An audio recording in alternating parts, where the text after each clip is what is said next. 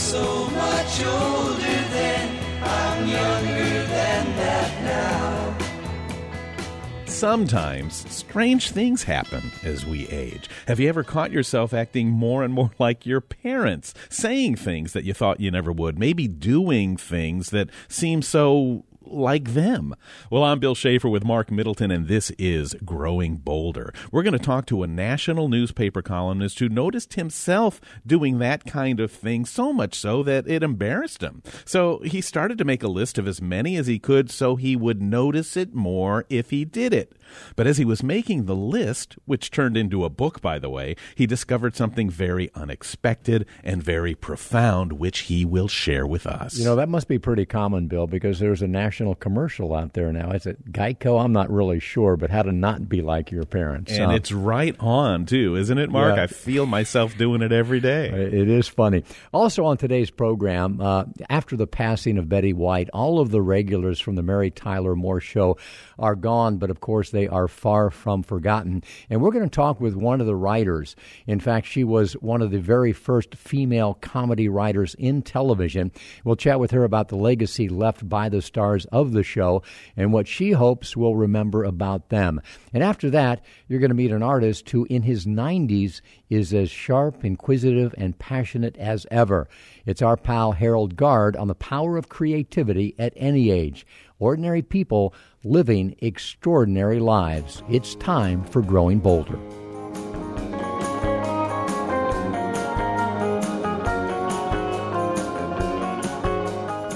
And I hate to have to be the one to tell you, but it's time we had the talk. Yep.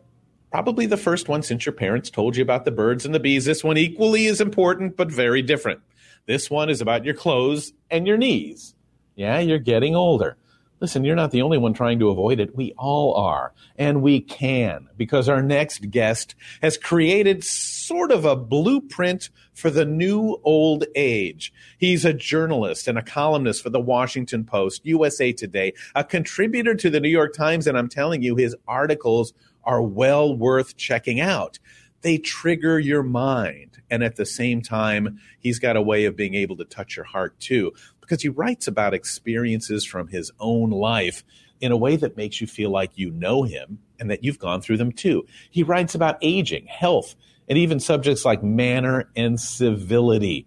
He's written a book, and I want to give you the whole title. Are you ready? Stupid Things I Won't Do When I Get Old, a highly judgmental, unapologetically honest accounting of all the things our elders are doing wrong. It's a great title, and you know you've thought about that before. So the question is are we destined to become our parents? Let's find out by saying hi to Steven Petrow. How are you, Steven? I am very well. This is a great book, and, I, I was very surprised when I picked it up and read it, and, and I'll tell you why in a minute. But what made you think, first of all, out of all of the topics you cover, out of all the great things that you do, hmm, I think I'll write about stupid things I won't do when I get old. I know. Um, but first of all, thank you very much for the nice things that you said about the book, and um, it's always um, gratifying to an author when you know a host like you gets it. So, um, but the way this book came about was very personal. I was in my early 50s, and my parents were in, I think, their mid 70s at that point, and I started, you know, kind of paying attention to how they were moving into this chapter. And I'm the firstborn, and I've always been the one with the big mouth and, you know, the smart aleck and, and so on and so forth. And so I started keeping this list of um, what I was calling, you know, for myself, stupid things. And um, you know, it was things like my mom didn't want to pick up the throw rugs that she loved in their house because they were beautiful, and they were beautiful, except that my dad was tripping over them. Um, my dad was equally as stubborn. You know, he continued to drive when he couldn't turn his neck, and so I just started writing these down. I probably had a hundred, and um, and one of the things I do in my life is I often take the personal and I will write about it. And so this became a column in the New York Times. It was called the much more innocuous um, piece, "Things I Will Do Differently When I Get Old." But that, none, nonetheless, it became um, among the most um, most read pieces for about two weeks on the Times site. And then um, I started getting emails from people, and I got about 200 lists of others, and they were doing the same thing. They were recording what their parents and the other elders in their orbit were doing wrong. And I said, you know what, Steven, that's a book. And my literary agent agreed. That's a book because it seemed to be touching touching a lot of people. And it's not, you know, while it's a lot about, you know, stupid things and it sounds like it's funny or it sounds like it's snarky, it's really about trying to understand how the next generation, how we can do better than our parents. And so it's not so much a criticism of them as really a way to make a pledge to ourselves I'm going to do this, not that. And hopefully I'll be able to keep myself to those things. We'll see about that. You know, I think you teed it up so well in the book because one of the things that, that you bring up and you talk about is something that we believe a thousand percent. And it's what the mind believes the body embraces. And you point to a study that shows that people exposed to ageism die nearly eight years sooner than people exposed to positive views on aging. And that's from the World Health Organization. Exactly. And it's even a little bit more upsetting than that. It's people who internalize those views about aging as negative. So that if I think that being older is a negative, you know, then I'm going to have poorer health, poorer mental health, and yes, um, up to almost eight years of less longevity. So it's really important to like retrain our brains to understand that, and you know this, Bill, being older is very different than being ill. Um, they get conflated in our in our in our society in our language, but um, but they're really distinct, and um, there may be some overlaps later on. But I'm really trying to get people to understand that we can make different choices about how we think about these chapters of our life that will um, really benefit benefit us in terms of our health and longevity it's interesting because it's such a two-way street. You know, there are a lot of people out there, rightly so, that talk about ageism, and there's a great deal of it. But a lot of ageism we perpetuate on ourselves. You know, we figure, hey, I'm 60, I'm 65, man, I guess my knees hurt. So instead of getting over it, maybe I should just sit sit around a lot more than I used to. Uh, but you know, it's kind of from that culture. You can't go into a greeting card store without, hey, you're 50. You know, let me find your car keys for you. Um, so there is, is this little drum beat of you're not worth as much as you used to be as you age. And unfortunately, we buy into that. And to me, that's the magic of your book because you start by picking those things that we do laugh at because they are funny, but pointing out that they're not necessarily guarantees as we age. Well, you know, I you know I'm very um, I point the fingers at a lot of people, but I mostly point the finger at myself about things that I have done. And so, you know, along the vein of what we're talking about, I used to send out those birthday cards that really made fun of my friends who were of a certain age, you know, alluding to the fact, you know, you can't hear, you can't see, you know, you don't have much time left. Um, I used to lie about my age when I was um, divorced and on some of these dating apps because I thought younger was better. I had all these justifications. But when you kind of um, add them up, you realize this is this is the problem. You know, we think there's something wrong with with being older, and you know, you know, we have we have more experience, we have a little bit more wisdom. Um, you know, we have more time often. So you know, these are these are assets, and I'm hoping that people will come away understanding that there are choices to be made. One thing that I that I experience so frequently, and, and I'm betting you have too, it's what I call the organ recital, and it's when folks um, get together and let's just say 50 plus, 60 plus, and you know the conversation is all about you know my elbow hurts, you know I have um, a heart blockage, on and on and on.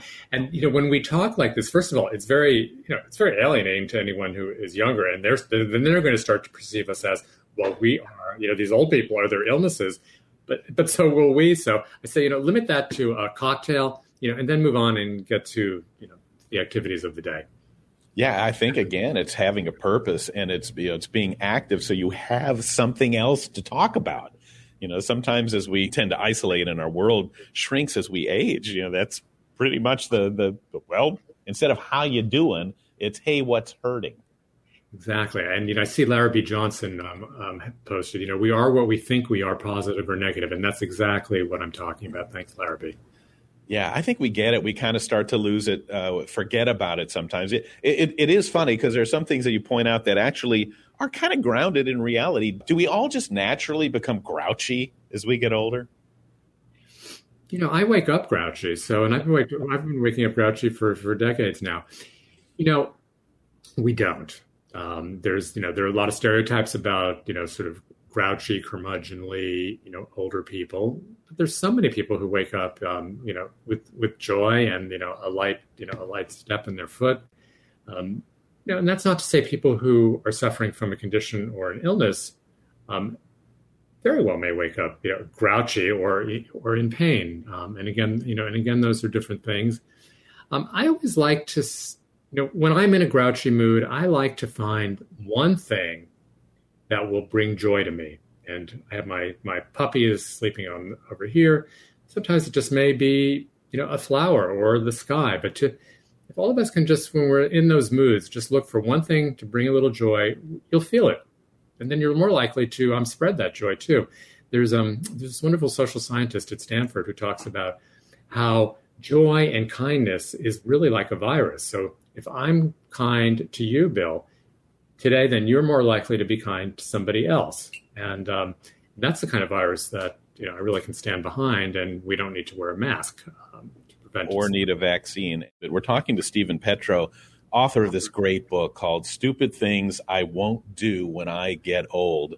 Uh, I want to make sure you don't miss that because it really, really is worth picking up. It'll start the thought process, and most of the time we age in denial. We don't want to think about it, and and I think Steven, I, I wonder I wanted to ask you if a lot of it comes from staring face to face at our own mortality. You know, you, you were kind of forced to do that years ago when you found out you had cancer. So, how did that change you? What did you learn from that?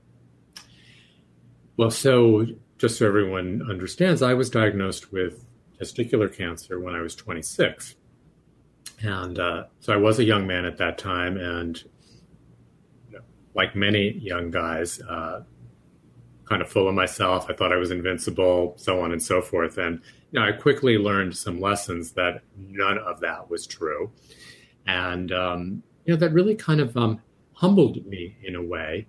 It also pushed me to realize that you know that every day matters and how you choose to live your days matter. And I've certainly wandered you know, here and there from that. But it's something that I've come back to. I feel fortunate in, in some ways to have had um, you know, serious illness early because it, it did ground me. It also um, it's put me in touch with the cancer community for my entire life, and um, I do volunteer work to this day with Memorial Sloan Kettering Cancer Center in New York, the hospital where I was primarily treated, and um, so I have a sense of responsibility also in trying to um, share some of what I've learned over over the years with with with other patients there there now, and um, I think it also allowed me to tackle what's in the last part of the book. So the book is set up in three in three sections: stupid things I won't do today, stupid things I won't do tomorrow, and then stupid things I won't do at the end. And um, you know, part of those things at, at the end are coming to are coming to grips with life does come to an end, and uh, and I remember, if you let me just tell this one story about my mom, she had terminal lung cancer. I was having a hard time with that. And twice she said, she asked me, well, what happens when I die, Steven? And twice I said, hey, mom, what do you want for dinner tonight? I was not able to, to join her in that conversation. But when she, when she asked me the third time, I realized I needed to step up and have that conversation with her. And I did. And that was, that was great for her because I was able to, to impart some information and it was great for me because I was able to um, really have an open conversation, get past some of my fears, and um, and what she really wound up being afraid of, of, was, you know, will she be in pain when she passed, and and she was not, and um, so in a way that was that was beautiful to have that kind of conversation, and so with this book, I take some of these hard topics, death, dying, but also illness, disability, sexual dysfunction, and I bring humor to them so that we can find ways to talk about them because we're scared of talking about these topics in large part. And um, so, if I'm your foil to get into a conversation that's um, that's important, so so be it. Uh, something else that you talk about in depth in the book that's really uh, really hit home with me is the uh, I guess it's the our hesitation to say goodbye, and I think you had a couple of experiences where you thought it might be the final conversation, and it really wasn't for a number of years. But there's no downside to that, right? So you're talking about um, my friend um, Denise Kessler, who has sort of become the the star of this book. And I met Denise when she was in her late 70s, and I was in my late 30s, and I was trying to rent an apartment from her. She was too busy to schedule an interview with me. Um, she was she was doing water aerobics. She was um, protesting um, some leftist cause here or there. She was working on the on the um, on the newspaper, and um, finally we did, and we became friends for for 20 years. And um, you know, I loved her. I, I, would say I loved her like a grandmother, but I really didn't love her like a grandmother. I loved her like a friend because I learned so much from her, and I believe she learned different things from me because of our our, our different places on sort of the, the lifespan. And um, what I love most about Denise was she was a member of the Greatest Generation, but she's what um, what I would call a perennial. And perennials can be of any age. You can be 20, you can be 50, you can be 80. Because perennials are continually reinventing themselves. They're passionate, they're connected, they stay connected to people. Um, they're very much alive and they come they come back year after year after year, like like the perennials in, in our gardens. And so um, so Denise has been a role model for me, you know, while she was here and she passed about six years ago when she was 98. And, um, you know, I hope that we can all sort of take this this idea of becoming perennials and um, and shift a little bit more into that, and also get away from some of the labels that we have for each of the generations. Because you know, millennial, Gen X, Y, Z, I think they are dividing us rather than bringing us together, and we have so much in common and so much that we need from each other. I want to kind of promote promote that um, you know as we move along here. So I'd like to talk about some of the some of the superficial fun things in the book too. So let's go through some of the stupid things that we talked about real quick, kind of like a lightning round your thoughts on coloring your hair. Diane Sawyer, the newscaster, once told me, and I took it to heart and to my hairstylist anchors don't get older, they just get blonder.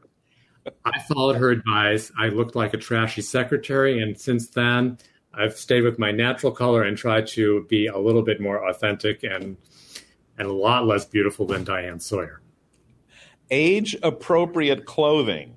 Exactly. So this is where I love to get in a little dig at my ex-husband who doesn't want to get in something at their exes. So uh, although we were the same age, he um, he didn't like that I wore skinny jeans and sort of tight um, sports sports coats, and he told me I was inappropriate, and told him to go see a lawyer. That was not the real reason.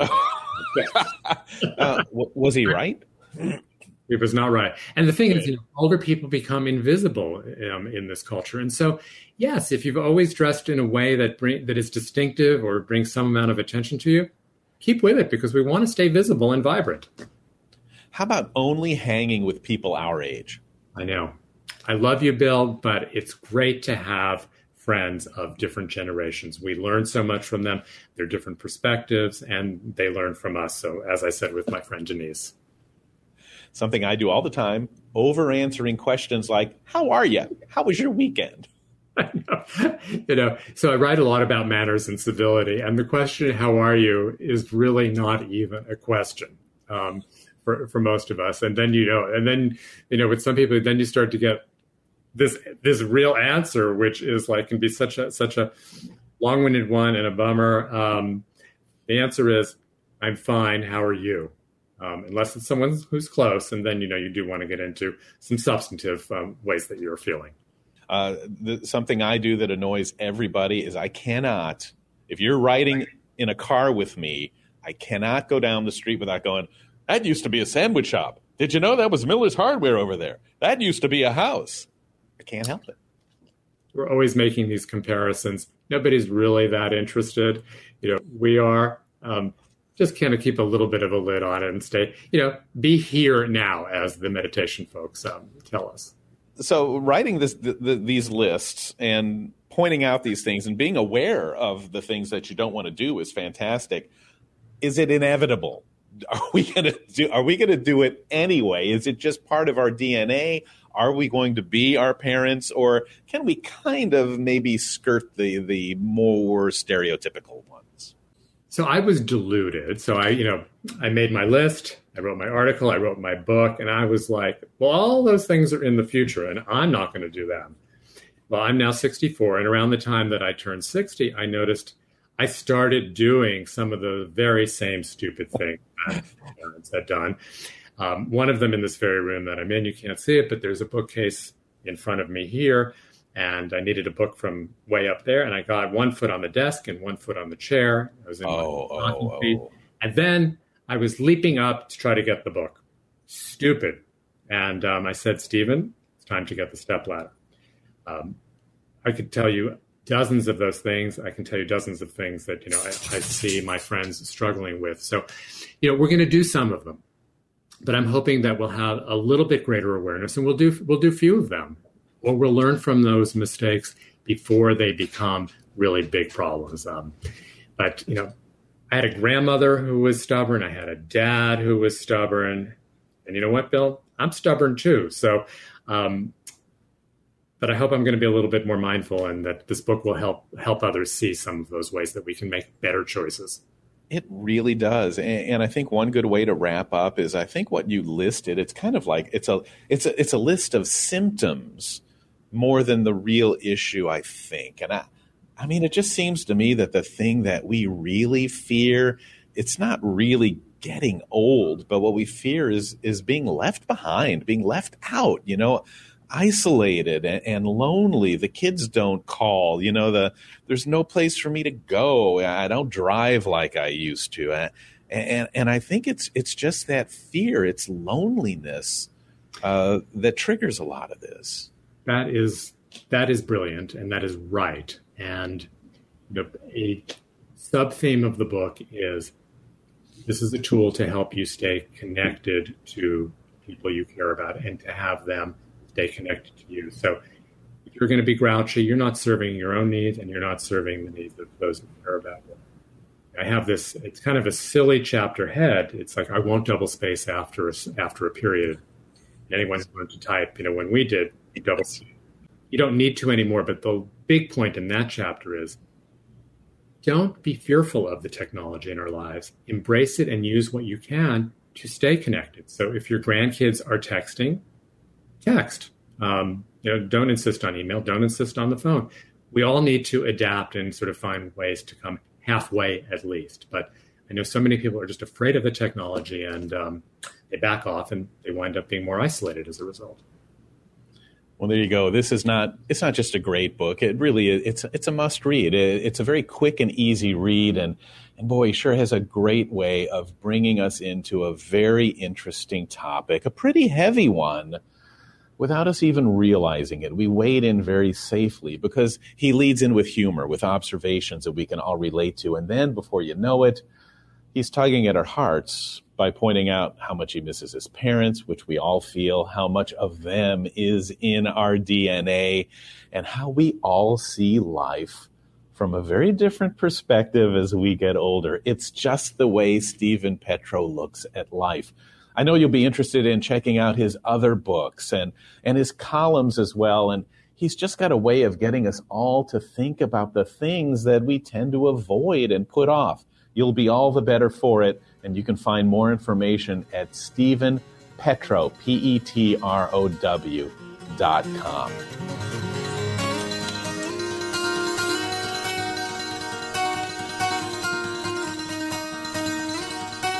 Up next, a look back at the golden age of television with one of the very first female writers of sitcoms. She'll talk about the impact the Mary Tyler Moore Show had and is still having today. This is Growing Bolder. Support for Growing Bolder provided by Florida Blue Medicare Turning 64 is a time to celebrate as new adventures and opportunities await. And 64 is also a time to think about Medicare. Growing Bolder created a guide that helps explain it all, available for free at growingbolder.com/medicare. Check out Growing Bolder TV, airing on public television stations nationwide. Visit growingbolder.com/tv for program listings and where to watch.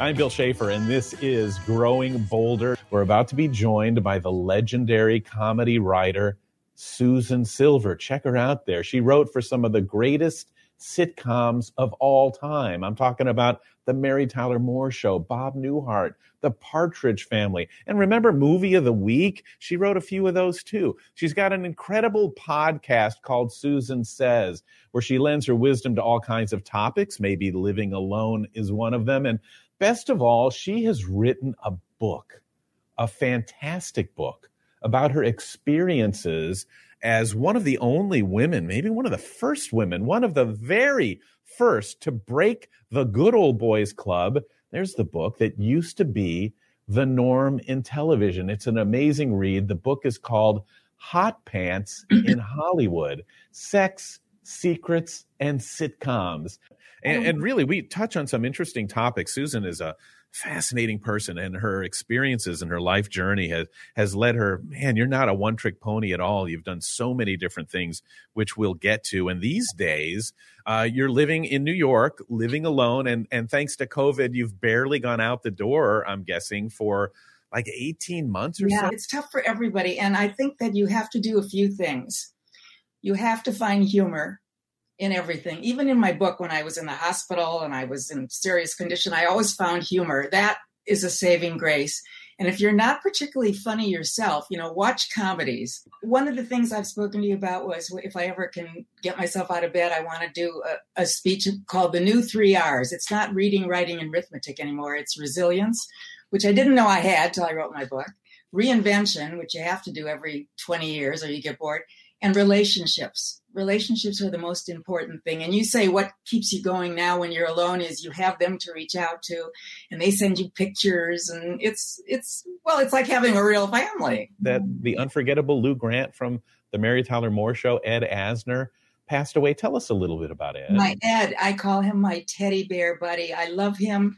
So he was flirtatious and fun and sexy and I loved him. And um, I was fortunate enough to have written a script that he won his Emmy for, his second Emmy. And he mentioned my name on television. My mother was thrilled. And he also blurbed my book. Can I read what he said? It was so amazing. May I? Really, that would that would be awesome. Okay, it says it's a little self-serving, but he's so cute. You'll see. When I first met Susan Silver, I thought she was too gorgeous to be a comedy writer. Then I delivered her lines and got an Emmy. There is a word in Yiddish for taste. It's called Tam. I'm happy to report that even the sexy parts in her terrific book are done with Tam. wow. He was great. As a writer, Susan, did you have were you guys buddy buddy? Did you have access, or were you uh, some anonymous person that? Uh, no, no, no. Had... One of the great things about Mary Tyler Moore Show, which was the first show I did, so I, I say this all the time. It was like starting on top and then twenty years downhill after that. But I thought every show was going to be like this you went for your meetings, you pitched your story to the producers and directors, then you um, wrote your script, you turned it back in, and most shows that would be it. With this show, they invited you to come to the table where there would be the readings. If there were changes, you were involved. You went to the taping, and you just, you know, had relationships. And then, of course, by a stroke of amazing luck, I wound up living two doors from Mary in New York. So, and her husband was a doctor whose office was in my building. So I got to see her some. And I kept up with Valerie and with Ed. Uh, Valerie was a frequent guest on on the program here, and we just oh, loved her oh. attitude. And she was, you know, she, she was, was such greatest, a most extraordinary person. And um, you look at those smiling faces, and you think everybody's had it so easy, but all of us have challenges and and ups and downs to deal with. It's just because they're they're frozen on film at that moment in time forever, and it's almost to us like like they never grow old. Does that does it seem to you does it seem like another life? Does it seem like yesterday um, it seems like a really really really long time ago. Even though i'm between 50 and death i said no seriously i was i was very young and it was a long long time ago. But those shows are still rerunning and they still hold and people still love them. And when i did my book tour i cannot tell you how many people came up to me gay guys and single women saying that their saturday nights were based around mary tyler moore show and one guy, oh, I'm sorry. No, I, go ahead. I thought you were. One guy came up to me and he said, You know, my mother was flying in from Europe to visit me and she was arriving on a Saturday night. And I said, Mother, you're going to have to take a cab from the airport because I'm busy watching Mary Tyler Moore. I said, Oh, I'm sure your mother appreciated that. But people love that show and it's held up. Yeah. What a great show to be a part of. You talked about that being your first writing gig, uh, but you worked for Saturday. You worked for um, a Laugh-In. Laugh-In before. Before Rowan Martin's Laugh-In is uh, younger people Google that. Older people remember it was the first sort of satiric, fun comedy show. And you I bet your sweet Bippy it was. we better explain what that is. That's I don't know what it was, but it was one of the sayings. Um, and uh, yeah, I did the casting for that, and I was the assistant casting person. I had done casting in um, advertising, and I got this job, my first job in TV. It was so exciting. And I sat out in the lobby to greet people as they came in. And one day, this enormously scary guy came in with like black witch like hair and an outfit and everything. And I was like so scared, I, I almost screamed, but it was Tiny Tim, who was a real icon of the day. He was one of our guests. Everybody guested on that show, including Richard Nixon and uh, it was it was quite an amazing thing. And uh, then, sad to say, my boss, who was an elderly man, passed away, and they made me the casting director. So that was I had nothing to do with his passing away, and that was a, a really great great job. But I wanted to write, and I met a girl named Iris Rainer Dart, whom you know as the writer of Beaches and other wonderful things. And she was managed by the great late Garry Marshall, director, producer, actor and he had a little management company for new writers and she and i wrote a love american style. And then she took a break to have a baby and i saw the mary tyler moore show. I said oh god Garry, i can do this. She's from minneapolis i'm from milwaukee. It's the same thing. They both start with m. I worked in a local tv station. She worked in a please please. So he got me an appointment there and they said if we get picked up they started mid-season if we get picked up for the next half season you'll be the first writer. And i was and it was amazing as I said, it was downhill for 20 years after that. But you have to reinvent yourself. so 20 years of writing. Then I took a year off. I moved to New York. I was fortunate to be able to do that. and I met with 60 people. I networked.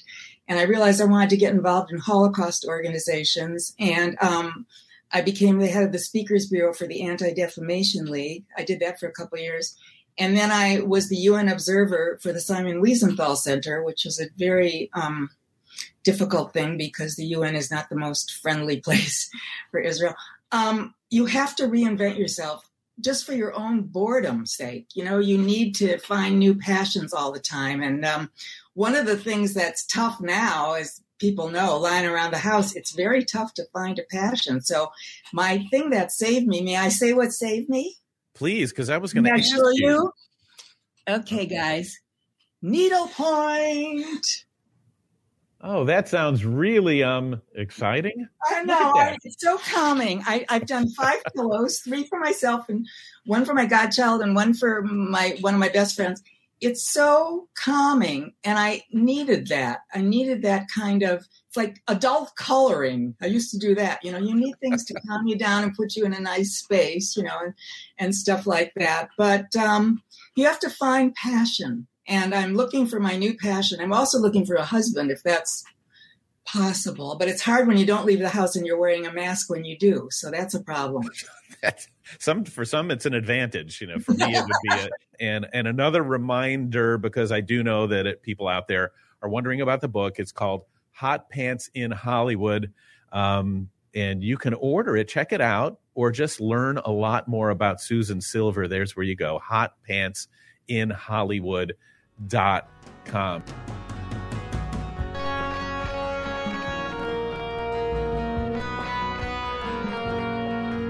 Up next, I get the chance to visit the studio of an abstract thinker who's also an abstract expressionist. Even in his 90s, he has much to say about creativity and life itself. This is Growing Bolder.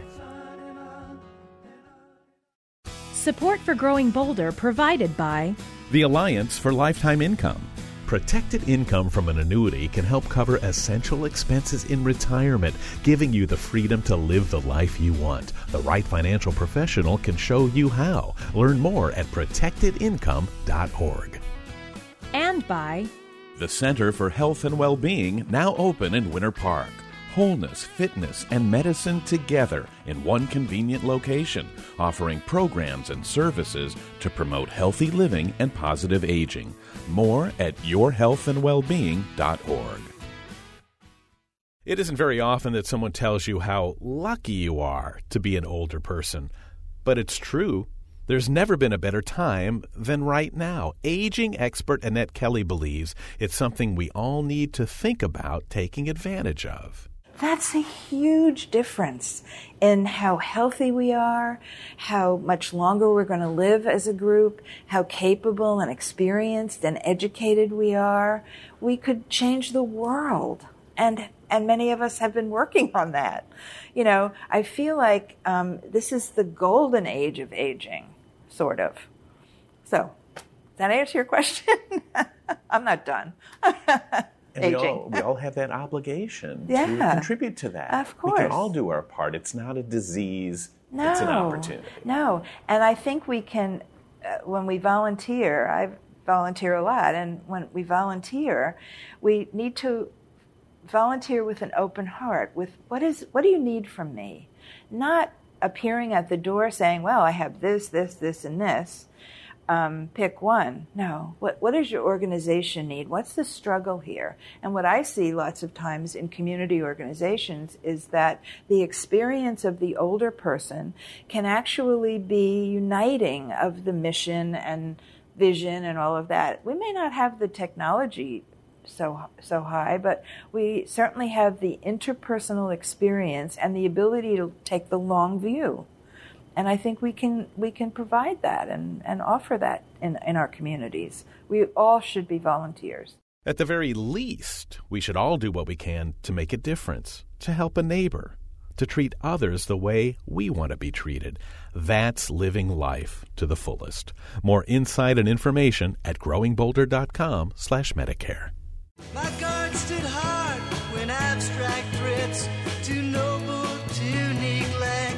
When you look at a work of art, do you ever wonder how old the artist is? You can't tell, can you? Age has nothing to do with it. Mark has long been fascinated by great art and the people who create it. And one of his favorite and most interesting is an artist of some renown who happens to be doing some of his best, most challenging, and most provocative works in his 90s. Well, here's Mark with proof that art knows no age. At 98, Harold Garde is still filling his walls and those of collectors, galleries, and museums with bold and provocative paintings, even as he recovers from a fall. I want to toast to your health and your success and our friendship. Thank you for all of that.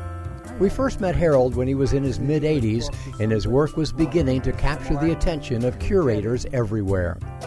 and it was very confrontational, very aggressive, and I was like, wow. Who is this guy? He must be what 25, 30 out of out of art school. He really knows what he's doing. He's really great. Over the past decade, Garde's desire to constantly evolve through creative risk taking and his refusal to simply repeat what sells enhanced his reputation as a rebellious provocateur. Every work that's completed is a like a scar because the intention was to do something that far exceeded anything that's finally there.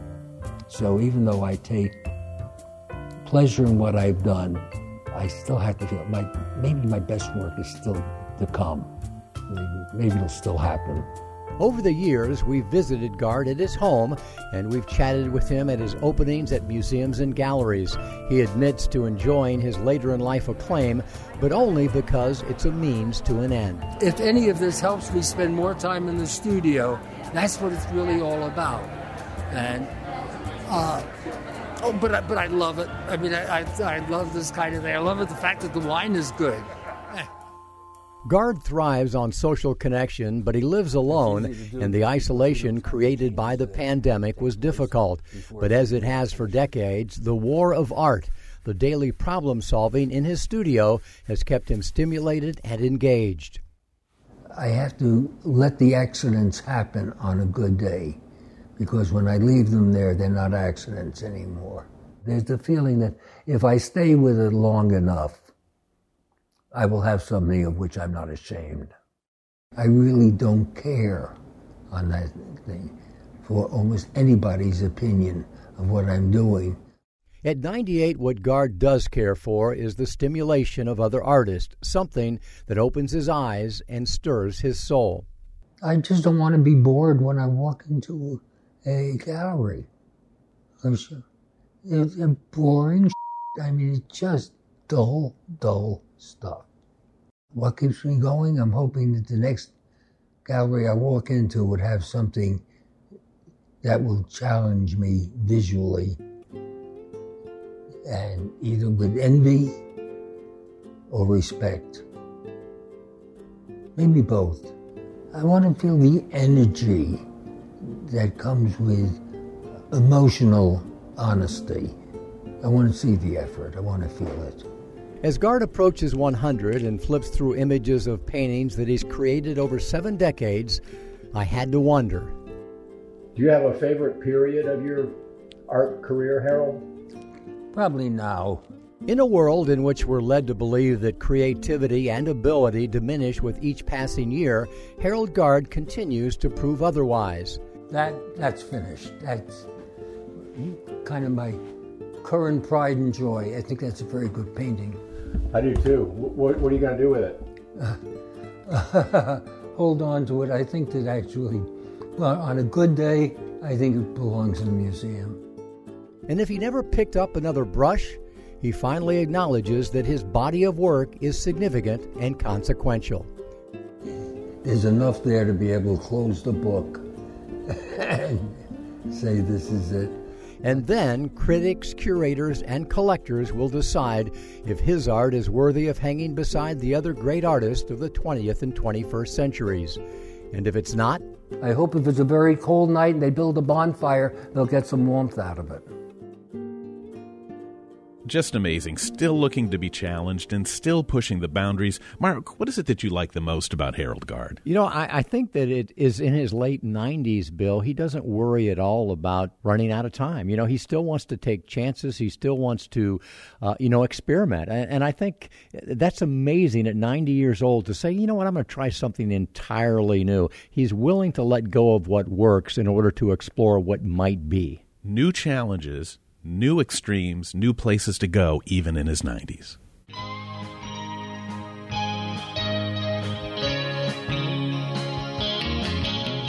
Coming up next, do you have enough money for retirement? How about some tips to protect your income? This is Growing Bolder.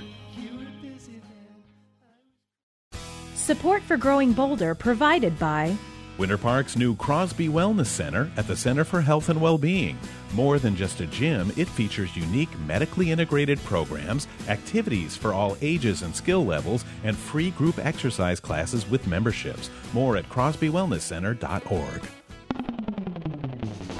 Stay connected to Growing Bolder for daily doses of hope, inspiration, and possibility. Find us on Facebook, Twitter, and Instagram for our latest stories and motivational pictures.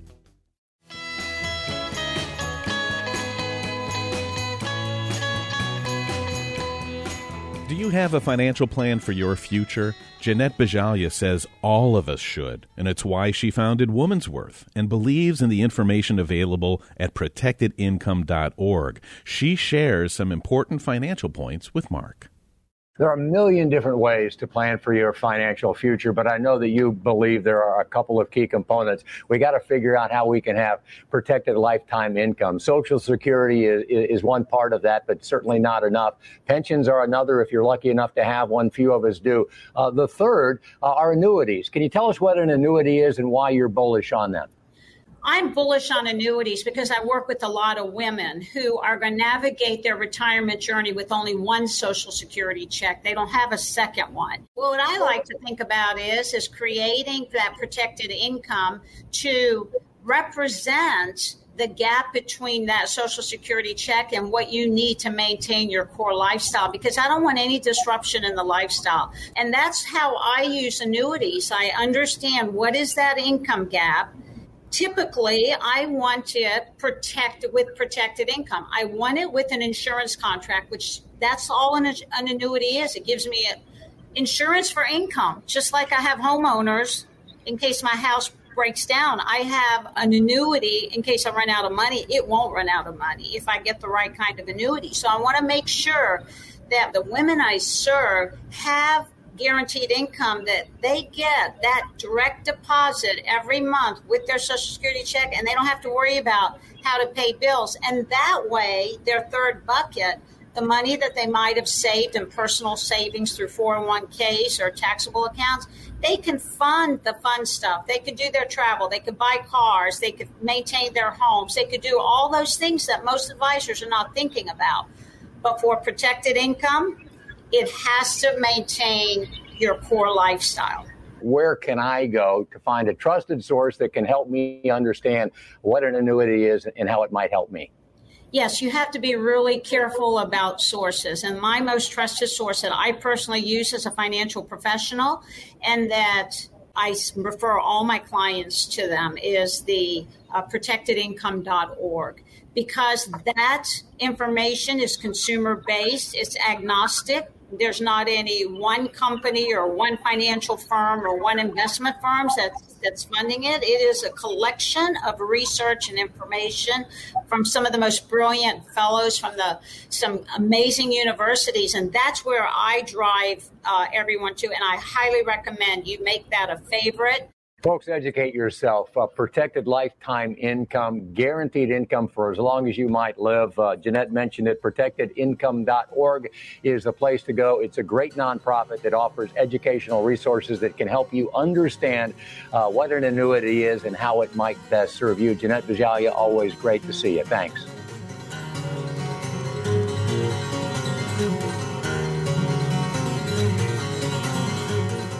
Well, this is the part of the program where we take a minute to see things from a clearer perspective. We call it On My Mind with Mark. So, Mr. Middleton, what's on your mind today? You know, I'm thinking about some of the stuff we're going to do this upcoming year, Bill, that is kind of under our heading of iGen, intergenerational. I don't know whether you folks know we had a the world's first intergenerational gaming tournament online on Twitch. We launched a Twitch channel that's called Growing Bolder iGen, and we're going to do a whole lot more this year. We're talking about a wisdom walk, which brings together different generations. We're talking about intergenerational cooking. Uh, and the reason I'm thinking about this, I just get so irritated by all of the generational stereotyping out there. You know, when we do that, when we talk about millennials or we talk about Gen Z or they talk about boomers in a negative way, it just serves to separate everybody. And in truth, I think we've learned, Bill, that we're, we are more alike than we are different. And if we define ourselves by generations, it no good comes of it. It's why we never talk about baby boomers here on Growing Bolder. Do you do you think that's a trend going one direction or the other? Because I mean, forever, Mark, all these senior communities sprang up where you would put people over 55, mm. over 60, put them away. They they didn't live in the home with the kids and the grandkids anymore. Are we going back towards a more nuclear family or are we going further towards putting people in silos? You know, unfortunately, Bill, I think our culture in general is getting more and more divisive. It's us against them. Uh, you know, we notice differences before we notice uh, similarities. But, but in truth, we're all very similar. I, I just hate the fact when people say, "Oh, millennials are so sensitive." You know, this is the generation that everybody got a participation. You know, we, we just find ways to dislike people and now generations instead of looking for the things that bring us together. And don't you find, Mark, that it pulls us all together and makes us all better when we learn from each other, when we experience each other. Yeah, we, we have to begin to consciously think of ourselves as part of one family and we're all very very similar. And and so that's what we're trying to do. That's what's on my mind is what can we do to facilitate the benefits of intergenerational connection? Because I, I think the inertia to your point Bill is, is in the other direction. It's pulling us apart instead of bringing us together. That's such a great thought Mark. And folks if you like that as well be a part of the answer. Help us come up with things that move us forward. Follow us at growingbolder.com, at Growing Bolder on Facebook, Instagram, and Twitter, and we'll see you right back here again next time. The Growing Bolder radio show is a production of Growing Bolder LLC, all rights reserved. This program was recorded at Growing Bolder Studios in Orlando and is available as a weekly podcast on NPR One, iTunes, Spotify, Stitcher, and TuneIn. It is written and produced by Jill Middleton, Mark Middleton, and Bill Shafer. Technical Director is Jason Morrow. Production Manager is Michael Nannis. Chief Audio Engineer is Mac Dula. And our most important team member, you. Follow us on Facebook and Instagram to keep growing bolder every day. Crimson flames through my ears, high and mighty. Countless fire